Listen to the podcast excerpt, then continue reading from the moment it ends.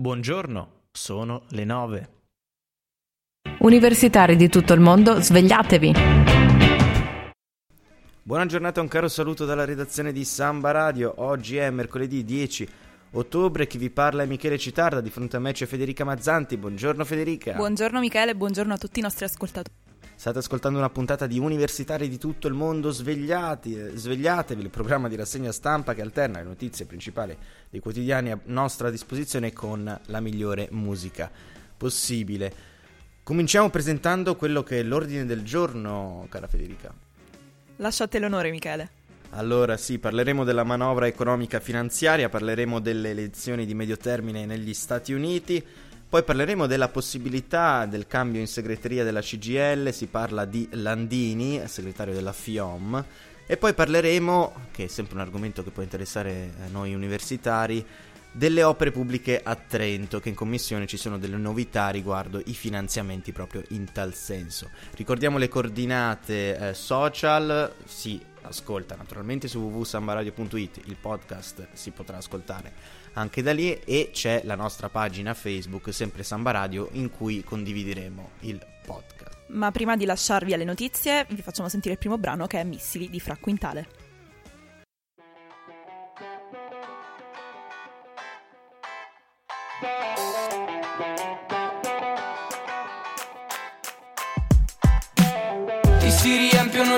Con le onde del mare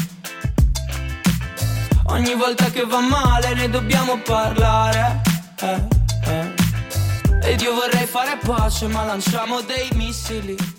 Quanto dobbiamo soffrire prima di un po' d'amore. E torniamo sempre su Samba Radio, oggi mercoledì 10 ottobre, guardiamo i titoli delle pagine a nostra disposizione. La Repubblica apre con la manovra, la manovra non piace a nessuno, Conte, aziende di Stato aiutateci. Il Fatto Quotidiano anche nel taglio alto parla di manovra, l'ufficio bilancio boccia il DEF, Conte le partecipate investano. E poi arriviamo al Corriere della Sera che titola anche sempre su questo argomento manovra il governo sotto assedio. Io andrei, andrei ad approfondire Federica. Assolutamente sì, quindi anche oggi iniziamo con la politica e parliamo questa volta di conti pubblici e della manovra tanto criticata che invece è supportata eh, dal governo in maniera particolarmente forte. Quindi a pagina 5 del Corriere, come detto, troviamo l'articolo intitolato Savona, la manovra può cambiare, Salvini, gli italiani ci aiuteranno.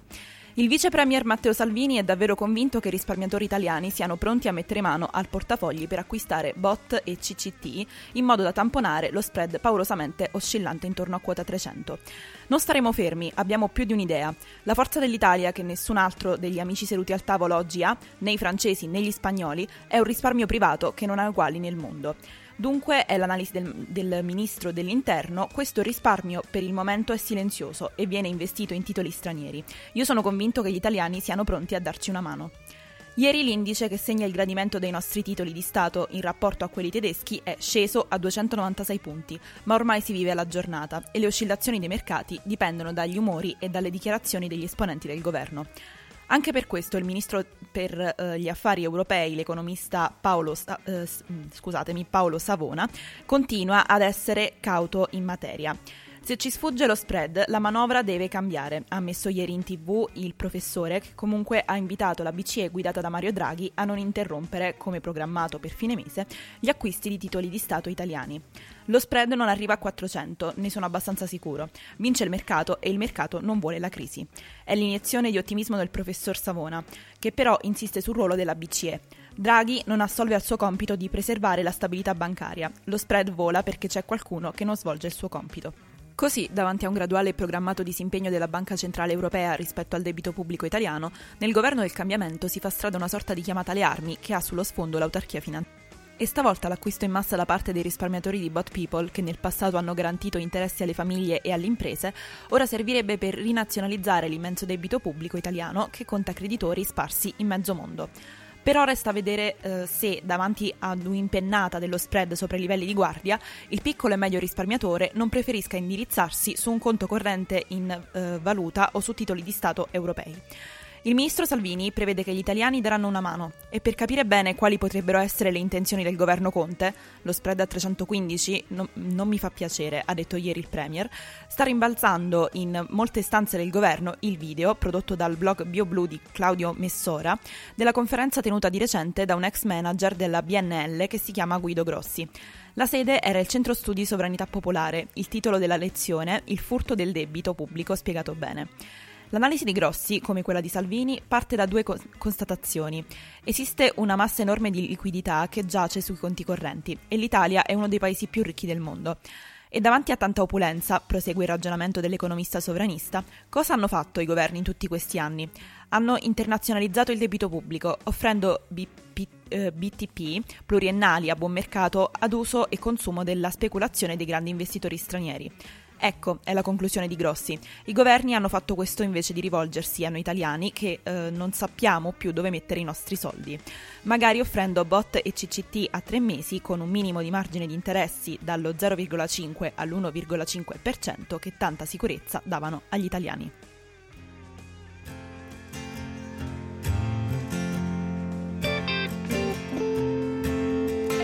C'è tua madre dentro ad ogni boccone, la lingua batte sempre dove il dente duole. Prima lo uccidi masticandole il cuore, poi da sola in bagno vomiti il dolore. Vorrei essere un letto infinito, farti star bene senza muovere un dito, più lo faccio più. Ed eccoci tornati qui su Samba Radio. Avete appena ascoltato gli Zen Circus con il fuoco in una stanza. Ma adesso, prima appunto di farvi sentire altri brani, vi presentiamo qualche altra notizia importante. Come promesso, vi parleremo di Trump, quindi andremo a parlarvi di esteri, in questo caso precisamente delle eh, elezioni di medio termine negli Stati Uniti. Michele? Sì, siamo a pagina 6 della Repubblica che titola Midterm referendum su Trump al voto per decidere il futuro degli Stati Uniti. Le urne di novembre sono decisive per capire se e come il presidente potrà continuare a governare. Scrive il mitico Federico Rampini, ospite tra le altre cose del Festival dell'Economia ogni anno qui a Trento, che scrive raramente un'elezione parlamentare americana è stata circondata da attese così intense con una posta in gioco così alta. Fra quattro settimane votiamo alle legislative di midterm Un'avanzata democratica è nell'aria, ma sarà un'onda possente o una mini vittoria che Donald Trump rivolterebbe a suo vantaggio? Dal 7 novembre potrebbe aprirsi una fase nuova con un Trump eh, dimezzato e forse passibile di impeachment, trasformato in una parentesi breve e anomala nella storia di questo paese. Oppure si potrebbe confermare che il trumpismo ha ancora una base sociale compatta e un futuro, non solo nell'opinione pubblica americana, ma anche nel resto, eh, nel resto del mondo l'attenzione è enorme. Eh, poi Rampini divide per aree tematiche, parla di divergenza Camera-Senato. In palio c'è l'intera Camera dei Deputati, 535 seggi, un terzo dei 100 senatori più una serie di governatori e sindaci. Alla Camera i sondaggi prevedono una vittoria dell'opposizione e il ritorno di una maggioranza democratica. L'ultima rilevazione del Washington Post ehm, vede la sinistra in vantaggio in 69 circoscrizioni in bilico. Basta un aumento netto di 23 seggi e il controllo della Camera passerebbe all'asinello, simbolo del Partito Democratico. Il traguardo sembra a portata di mano, molti sondaggi attribuiscono il ribaltamento di maggioranza al ruolo delle donne che nei collegi in bilico sarebbero al 54% contro il partito del presidente. Non giova il fatto che Trump ha sempre un'approvazione bassa del 46% a livello nazionale e del 43% nei collegi in bilico. Più difficile per la sinistra la partita del Senato, sia perché i senatori uscenti sono di meno, sia perché quelli in scadenza sono per lo più democratici. Uno scenario diffuso Vede quindi un congresso bicefalo con un Senato favorevole al Presidente e una Camera ostile. Ma che cosa muove l'opinione pubblica? E allora si parla di economia e salute. La disoccupazione è scesa ai minimi dal 1969, un exploit che pesa sull'atmosfera generale. La fiducia dei consumatori è eccellente, i salari accennano ad, um- ad aumentare dopo decenni di impoverimento. La borsa è ai massimi, il presidente è reduce da una vittoria sul commercio estero, avendo costretto Canada e Messico a stracciare il mercato unico NAFTA per sostituirlo con un trattato più favorevole agli interessi USA. Anche sull'immigrazione sta mantenendo le promesse di una politica più dura, con l'eccezione del muro, un tema che è stato dimenticato dai media ma non dagli elettori, e la sanità. il 57% lo considera estremamente importante. In molti stati la destra sta svuotando la riforma di Obama, si teme che le assicurazioni possano tornare a negare le coperture sulla base della storia sanitaria di ciascuno. In molti collegi questo tema sposta i voti. Si parla poi di Corte Suprema, la sinistra e i media progressisti sono colti di sorpresa. La vicenda del giudice Kavanaugh ha rafforzato i repubblicani non, non, necessariamente perché pensano che la sua accusatrice avesse torto. Quel che ha intuito Trump è che drammatizzare e radicalizzare uno scontro sull'alta corte risveglia la base della destra, soprattutto la componente religiosa tra le più solide e disciplinate il giorno delle elezioni. Per gli evangelici e i cattolici conservatori una Corte Suprema liberal uguale aborto, matrimoni eh, gay, eventuali restrizioni sulle eh, scuole private gestite dalle chiese. Lo psicodramma Kavanaugh, uh, Kavanaugh ha chiamato a raccolta un elettorato conservatore che può essere decisivo per mantenere il controllo repubblicano sul Senato. Poi si parla dei democratici, con quali volti, parole d'ordine e strategie si presentano agli elettori, uno, nessuno e centomila. In campo democratico non si sono ancora affermati dei leader nuovi, tant'è che per le presidenziali del 2020 si affollano virtuali candidature di ultra settantenni da Joe Biden a Michael Bloomberg. Questa non è una debolezza in sé, nel voto midterm ciascuna circoscrizione è una storia a parte, meglio che il partito sappia adattarsi a tutte le pieghe degli elettori, degli elettorati locali. Sulle due coste il rinnovamento premia candidati molto radicali, a volte socialisti dichiarati alla Bernie Sanders. Nell'America di mezzo, quella più trampiana, molti candidati democratici sono dei centristi moderati simili ai repubblicani di una volta, questo va bene per fare il pieno dei voti poi però le nuove truppe parlamentari rischiano di dividersi sulle strategie da opporre al presidente.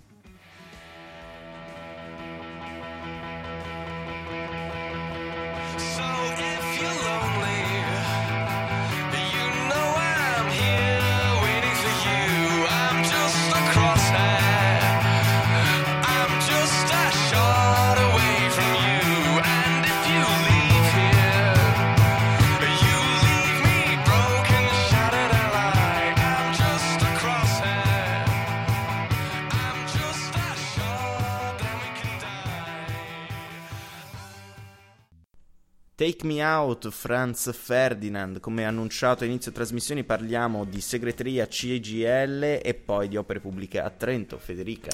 Sì, parliamo adesso del rinnovamento del direttivo della CGL. Infatti a pagina eh, 4 del Fatto Quotidiano troviamo l'articolo intitolato Landini segretario, una felpa rossa a scuotere la CGL. La novità di una CGL guidata da Maurizio Landini è ormai un fatto politico pari allo stupore che genera. Fino a qualche settimana settimana fa, scusate, eh, nessuno poteva pensare che in una segreteria come quella tenutasi fino all'1.30 di lunedì sera, Susanna Camusso avrebbe sfidato il NIET dello SPI, il sindacato dei pensionati, per candidare a segretario generale quello che è stato un suo avversario.